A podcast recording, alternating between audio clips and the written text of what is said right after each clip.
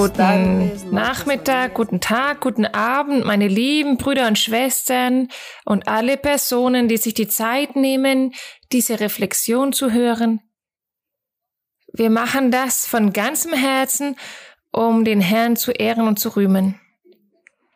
Und in der heutigen Reflexion werde ich von Politik und Religion sprechen, mit Hinsicht, dass viele Personen mir geschrieben haben und mich über dieses Thema gefragt haben. Über die Politik, über Religion, dass das nicht gemischt werden sollte. Wenn wir ein bisschen Logik da hineinsetzen zu diesem Thema von Politik und Religion, wenn wir das mit Logik sehen, müssen wir anerkennen, verstehen und begreifen, dass das alles von Gott gegeben wurde, von Anbeginn der Schöpfung, als er den Menschen erschuf, als die Menschheit begann sich zu vermehren in der Welt, dann gab der Herr Regierende in der ganzen Welt, er gab Könige, am Anfang waren es Könige, Regierende, Richter. Und so hat der Herr bis heute es gemacht, damit es eine Ordnung gibt auf der Erde, damit es eine Ordnung in der Gesellschaft gibt, eine Organisation, damit die Regeln befolgt werden, damit viele Dinge äh, befolgt werden, damit die Leute sich nicht verhalten wie sozusagen die wilden Tiere im Dschungel, sondern dass es alles seine Ordnung hat. Deshalb sind Politik und Religion miteinander verbunden. Gott war es, der das so eingesetzt hat, diese Themen.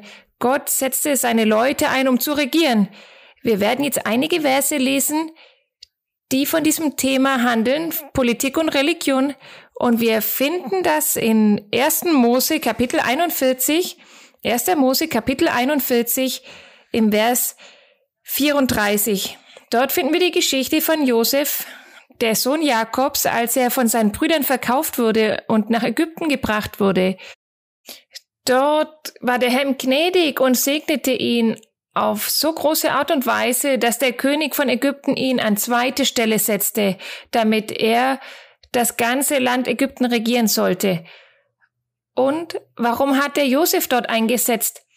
Denn er gab Josef so viele Fähigkeiten, Intelligenz, Weisheit und er gab ihm die Gabe, Träume auszulegen. Und deswegen vertraute der König ihm und setzte ihn ein zu regieren. Und er war dort und regierte Ägypten. Und hier steht im Kapitel 41 im ersten Buch Mose, im Vers 34, da steht, nachdem Josef dem Pharao die Träume ausgelegt hatte, dass sieben Jahre des Hungers kommen würden im ganzen Land. Und Josef sagte zum Pharao, zum König, und verordne Amtleute im Lande und nehme den fünften in Ägyptenland in den sieben reichen Jahren. Das sagte er. Setze Amtleute ein, dass sie die Ernte einsammeln in den reichen Jahren, in den Jahren des Überflusses, dass wenn die Jahre des Hungers kommen, es genug zu essen gibt. Und im Vers 40 steht, du sollst über mein Haus sein. Das sagte der König zu Josef. Du sollst über mein Haus sein und deinem Wort soll all mein Volk gehorsam sein. Allein um den königlichen Thron will ich höher sein als du. Genau, hier sehen wir, dass Pharao Josef als Regierenden über das ganze Land ernannte. Er sagte, der einzige Unterschied ist, dass ich es bin, der auf dem Thron sitzt. Aber du regierst das ganze Land und alle müssen sich dir unterwerfen und dir gehorchen. Dort sehen wir, dass die Politik sich vermischt mit dem religiösen Teil. Denn Josef war ein Sohn Gottes und Gott hatte ihm diese Segnungen gegeben, diese Gaben und diesen Anmut, damit er das Land regieren konnte damals. Und das hat sich erfüllt. Das erzählt uns die Geschichte. Sehen wir noch ein Beispiel von Politik und Religion. Erster Samuel. Im ersten Buch Samuel 8. 1. Samuel Kapitel 8 im Vers 20. dort sehen wir, dass Saul erwählt wurde zum König, denn das Volk Israel erbat von Gott, dass er ihnen einen König geben sollte, wie, weil alle anderen Nationen und Völker Könige hatten, so wollten sie auch einen König haben, der sie regieren sollte. Am Anfang war Gott zornig, aber dann sagte er zu Samuel, dem Propheten Samuel, gehorche ihnen und mache ihnen einen König. Und so wurde Saul zum ersten König Israels ernannt. Und im 1. Samuel 8, Vers 20 steht, dass das Volk diskutierte und stritt mit Samuel, dass sie sagten, wir wollen einen König, wie alle anderen Nationen auch. Und Samuel sagte, nein, Gott möchte euer König sein und er möchte euch direkt regieren. Und sie sagten, nein, wir wollen auch einen König haben. Und im Vers 20 steht, dass wir auch sein wie alle Heiden, dass uns unser König richte und vor uns her ausziehe und unsere Kriege führe. Und hier steht, dass der Herr zu Samuel sagte, gehorche ihre Stimme diesem törichten Volk und mache ihnen einen König, der sie regieren soll. Und dieser König wurde von Gott eingesetzt. Saul, der erste König, den es in Israel gab. Aber Regierende seit Adam sehen wir in der Geschichte der Bibel. Es gab immer Regierende in den Völkern, in den Städten, in den Ländern. Und diese Regierenden, Gott war derjenige, der sie eingesetzt hatte. Im 1. Samuel Kapitel 9, im Vers 17, dort ist Saul nun schon König. Und im Vers 17 im Kapitel 9 steht, als nun Samuel Saul sah, tat ihm der Herr kund, siehe, das ist der Mann, von dem ich dir gesagt habe, dass er über mein Volk herrschen soll. Gott zeigte oder offenbarte Samuel dem Propheten, wer dieser König sein sollte, und er sprach von Saul. Aber zuvor, wie ich am Anfang gesagt hab, hatte, hat Gott zu ihnen gesagt, dass er ihr König sein wollte, ihr Regierender. Aber sie sagten, nein, wir wollen sein wie die Heiden, wie die anderen Nationen. Und Gott erfüllte dem Volk diesen Wunsch. Und er sagte zu Samuel, dass er Saul als Königin Israel salben sollte. Und dieser Saul war der König, der regieren sollte. Wir sehen hier, dass Politik und Religion vermischt sind. Das sehen wir hier. Im 2. Samuel Kapitel 23, 2. Samuel 23, der Vers 3.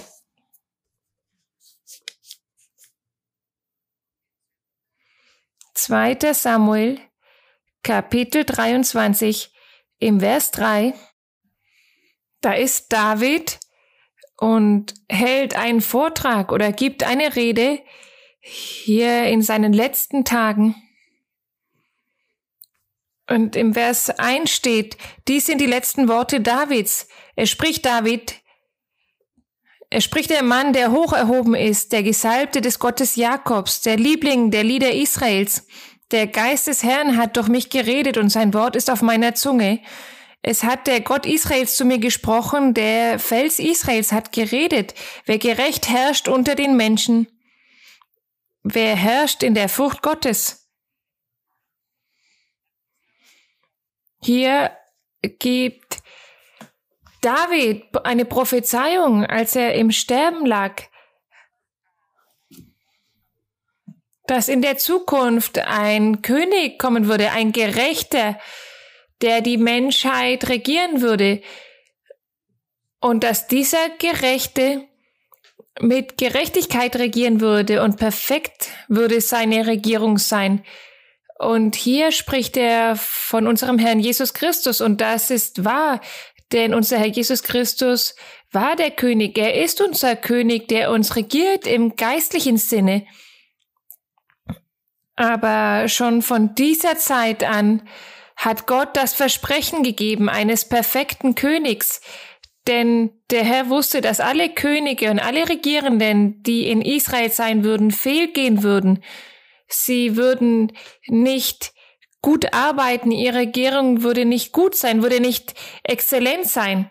Und Gott wusste von den Fehlern all dieser Regierenden. Und deshalb sagte er, in der Zukunft werde ich einen perfekten König erheben, einen Gerechten, der die Perfektion erreicht. Und er sprach vom Herrn Jesus Christus. Und deshalb freuen wir uns heute am Herrn Jesus Christus, an seinem Königreich, an seiner Regierung. Klar, eine geistliche Regierung, aber das bedeutet nicht, dass Gott nicht erlaubt, dass es Regierende in der Welt gibt. Gott erlaubt das. Und Gott möchte auch, dass seine Kinder teilhaben, dass sie Regierende sind, körperlich, materiell in der Welt, dass sie ein Beispiel abgeben mit ihrer Aufrichtigkeit, ihrer Ehrlichkeit, den anderen Menschen ein Beispiel geben und warum nicht auch den anderen Nationen ein Beispiel geben. Das ist es, was Gott möchte. Hier im ersten Buch der Könige, erste Könige, Kapitel 3, Erste Könige Kapitel 3 im Vers 9. Salomon. Wir wissen, dass Salomon ein König in Israel war. Nach Saul kam David und dann Salomon. Und Gott gab auch Salomon Versprechen. Und im Vers 9 betet Salomon zu Gott und bittet ihn um Weisheit. Und Salomon sagt zum Herr, sagt Danke, Herr, denn du hast mich als König ernannt. Du hast mich als König eingesetzt, um dieses Volk zu regieren. Das scheint mir so schwer zu sein, dieses Volk zu leiten. Gib mir Intelligenz, gib mir Weisheit, damit ich sie regieren kann. Und im Vers 9 steht, so wollest du deinem Knecht ein gehorsames Herz geben, damit er dein Volk richten könne und verstehen, was gut und böse ist. Denn wer vermag dies, dein mächtiges Volk zu richten? Und hier steht, dass Gott dieses Gebet Salomons sehr gut gefallen hat, dass er Gott um diese Dinge bat. Und deshalb hat er ihn mit Weisheit erfüllt und ihn reich gemacht und ihm Wohlstand gegeben und ihn gesegnet. Und die Regierung Salomons war eine brillante Regierung voller Triumph und Siege. Und hier sehen wir die Politik mit der Religion verbunden. Sie gehen Hand an Hand, sie sind verbunden, die beiden. Wenn es keine Politik geben würde, das heißt, wenn es keine Regierenden geben würde, dann wäre es ein Chaos, eine Unordnung. Jede würde das tun, was ihm am besten erschiene. Aber Gott hat auf diese Welt eine Ordnung gegeben der Menschheit. Und deswegen erlaubt Gott das. Ich weiß nicht, ich verstehe nicht, warum die Menschen wütend werden und böse werden, wenn man sagt, dass man Politik mit Religion vermischt. Aber wenn es keine Politik geben würde, nur Religion geben würde, wer würde regieren? Wer würde diese Regeln einsetzen, diese Gesetze, physischen, materiellen in der Gesellschaft? Wie würde das funktionieren? Das wäre eine Unordnung. Und in Sprüche, in Prediger steht, dass sogar die Tiere ihre Regierenden, ihre Organisation haben, zum Beispiel die Ameisen, die Bienen, sie haben ihre Organisation, einen Regierenden, der sie anleitet, der sie lehrt, der sie korrigiert, damit alle Dinge gut funktionieren und alle ihre Aufgabe gut erledigen können. Bei den Menschen deshalb sogar noch mehr. Warum sollten wir das niedrig achten, was Gott von Anfang an eingesetzt hat. Wir müssen nicht töricht sein. Mit unserer Dummheit denken wir und sprechen von Dingen, die wir nicht verstehen und begreifen können. Es ist besser, die Bibel zu lesen und die Wege des Herrn zu lernen. Hier sehen wir in zweiter Chronik, zweite Chronik, Kapitel Nummer 7, im Vers 18. Hier ist die Rede auch von einem Regierenden. Von dem gleichen Salomon ist hier die Rede. Und hier steht, so will ich den Thron deines Königtums bestätigen. Hier sagt Gott zu Salomon, so will ich den Thron deines Königtums bestätigen, wie ich mit deinem Vater David einen Bund geschlossen habe und gesagt, es soll dir nicht fehlen an einem Mann, der über Israel Herr sei. Seht ihr das Versprechen des Herrn? Gott gab dieses wunderbare Versprechen, dass es nicht fehlen würde an einer Person, die das Volk regieren würde und der wüsste zu regieren. Aber ja, der Herr hat viele regierende Könige zugelassen, die auf dem falschen Weg gingen, die auf dem fehlerhaften Weg gingen, die nicht den Willen Gottes taten, nicht das Richtige taten. Und deswegen versprach der Herr für die Zukunft, dass er seinen perfekten König schicken würde, der sein Volk regieren würde. Und unser Herr Jesus Christus heutzutage regiert uns im geistlichen Sinne. Und wie regiert er uns? Er gibt in unser Herz den Wunsch, ein rechtes Leben zu leben, ein heiliges Leben, dass wir Gottes Gebote erfüllen, dass wir alles erfüllen und die Dinge tun und uns vom Bösen abwenden und auch dem Nächsten nichts Böses antun und alle Dinge gut machen. Und so sehen wir, wie diese geistliche Regierung des Herrn Jesus Christus uns auch hilft, dass wir uns richtig verhalten in unserem täglichen Leben und die Gesetze und Gebote befolgen der Menschen, die Gott eingesetzt hat, dass sie Minister, Bürgermeister, Sekretäre, Regierende seien, Präsidenten, wie sie auch heißen mögen, alle, die die Welt regieren in jedem Land. Und wir mit dieser Veränderung des Lebens, mit dieser Transformation, die Gott in unserem Herzen vollbringt, macht er, dass wir gehorchen, dass wir uns unterwerfen dem Willen dieser Regierenden, den Gesetzen und dass wir alles genau erfüllen und den anderen ein gutes Beispiel geben. Ein Beispiel der Ehrlichkeit, der Rechtschaffenheit, der Gerechtigkeit. Das ist die Politik, das ist die Religion. Die beiden gehen Hand in Hand. Denn es ist Gott, der uns lehrt und uns hilft, damit wir das erfüllen können und uns den Regierenden unterwerfen. Und Gott lehrt uns, dass wir beten sollen, auch für die Regierenden, dass wir für sie beten sollen, damit Gott ihnen helfen möge und sie zu regieren wissen und regieren können. Und eines Tages, wenn Gott auch möchte, seine Kinder, dass sie Regierende sein, dann wird er sie einsetzen, dass sie ein gutes Beispiel sind, dass sie scheinen und dass die anderen Menschen die Menschheit sehen kann, dass es Personen gibt, die Werte haben, die ein gutes Herz haben, die die gerecht, rechtschaffen sind und die Dinge gut machen und dass man die Dinge gut machen kann, dass man regieren kann nach dem Willen Gottes. Das heißt, alles ist Gottes Wille. Die schlechten Regierenden, die es in der Welt gibt, gibt es, weil Gott das erlaubt hat und weil er es so wollte, dass sie regieren, auch wenn sie schlechte Regierende sind, nach der Ansicht der Menschen.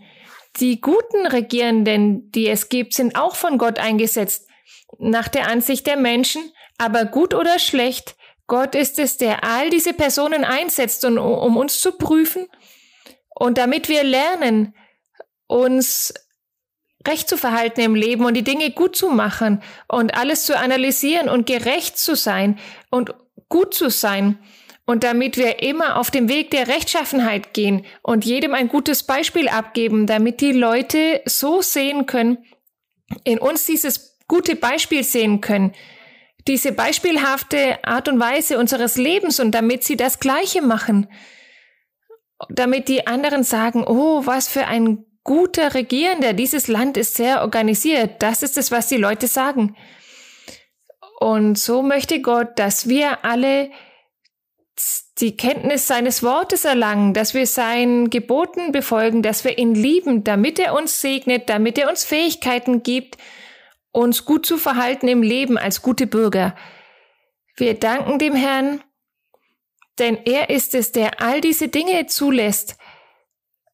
Und wir hoffen auf ihn. Wir hoffen und beten zum Herrn, damit alles perfekt sein soll, damit alles uns gut geht im Leben, allen Menschen und der ganzen Welt und allen Ländern. Beten wir den Herrn auch für viele Regierende in der Welt, beten wir, dass alle Menschen Gott kennen, damit die Dinge gut gehen damit alles funktioniert, so wie Gott es möchte, beten wir zum Herrn in diesem Moment, gesegneter allmächtiger Gott, Vater unseres Herrn Jesus Christus, Vater unseres Königs, dieser König, den du eingesetzt hast, die Welt zu regieren, uns zu regieren, dieser König, der heute im geistlichen Sinn regiert, der unsere Seelen reinigt, unsere Herzen transformiert und uns hilft, ein heiliges und rechtes Leben vor dir zu leben. Danke, himmlischer Vater, denn all diese Dinge verdanken wir dir und du bist der Einzige, der das Leben der Menschen verändern und transformieren kann. Du bist der Einzige, der die schlechten Standpunkte transformieren und ändern kann, der Menschen, der Menschheit. Du bist der Einzige, der transformieren kann, der den wahren Frieden und die wahre Freude geben kann. Hilf uns, himmlischer Vater. Hilf den Regierenden, damit sie die Dinge gut machen. Gib ihnen ein reines Herz, ein gutes Gewissen, damit sie alles mit Liebe machen, mit Liebe für die Menschen, für den Nächsten. Heiliger Vater, deine mächtige Hand möge all diejenigen segnen, die die Dinge gut machen, dass alles zu deiner Zufriedenheit sein soll. Vater, wir sind auch mitten in der Welt, unter den Menschen, unter vielen Menschen, gute und schlechte, aber wir hoffen auf deine Liebe, wir hoffen auf deine Barmherzigkeit, auf deine Segnungen, auf deinen himmlischen Schutz. Danke, Vater. Ich bitte dich auch in diesem Moment, Vater, für all die Brüder und Schwestern und alle Personen, die verschiedene Krankheiten haben, die Schmerzen haben, die dich anflehen, dass du sie befreien mögest, sie reinigen mögest, dass du sie heilen mögest, jeden Schmerz, jede Krankheit wegnimmst. Heile sie auch von diesem Virus, der in der ganzen Welt herrscht. Diese Pandemie heile und befreie, beschütze die Leben vieler. Gib ihnen die Gelegenheit zu leben, damit sie dich kennen, damit sie deine Wege kennen. Himmlischer Vater, im Namen deines Sohnes Jesu Christi, strecke deine heilende, befreiende Hand aus, nimm Hexereien, Verwünschungen weg, Flüche, Fallen, Neid des Teufels, zerstöre das Werk des Bösen, gib Freude in jedes Herz, in jedes Leben, jedem Wesen, jedem Mann, jeder Frau, gib ihnen Freude und Fröhlichkeit, Ruhe und Frieden. Danke, mein Vater, im rumreimen Namen Jesu Christi, deines Sohnes, bitte ich dich, deine Barmherzigkeit ist für immer und danke, Vater, für deine Segnungen und deine Gunst. Danke, Halleluja. Singen wir für den Herrn dieses Chorlied Nummer 136 mit dem Titel Meine Stärke ist Christus, wenn Versuchung droht. 136. Cristo es mi fuerte en la tentación. Me consuela en la dura aflicción y en cada lucha con el tentador, con el cerca algo más que vencedor. Cristo es mi fuerte en la tentación. Cristo es mi fuerte en la tentación. Me consuela en la dura aflicción y en cada lucha con el tentador, con el cerca algo más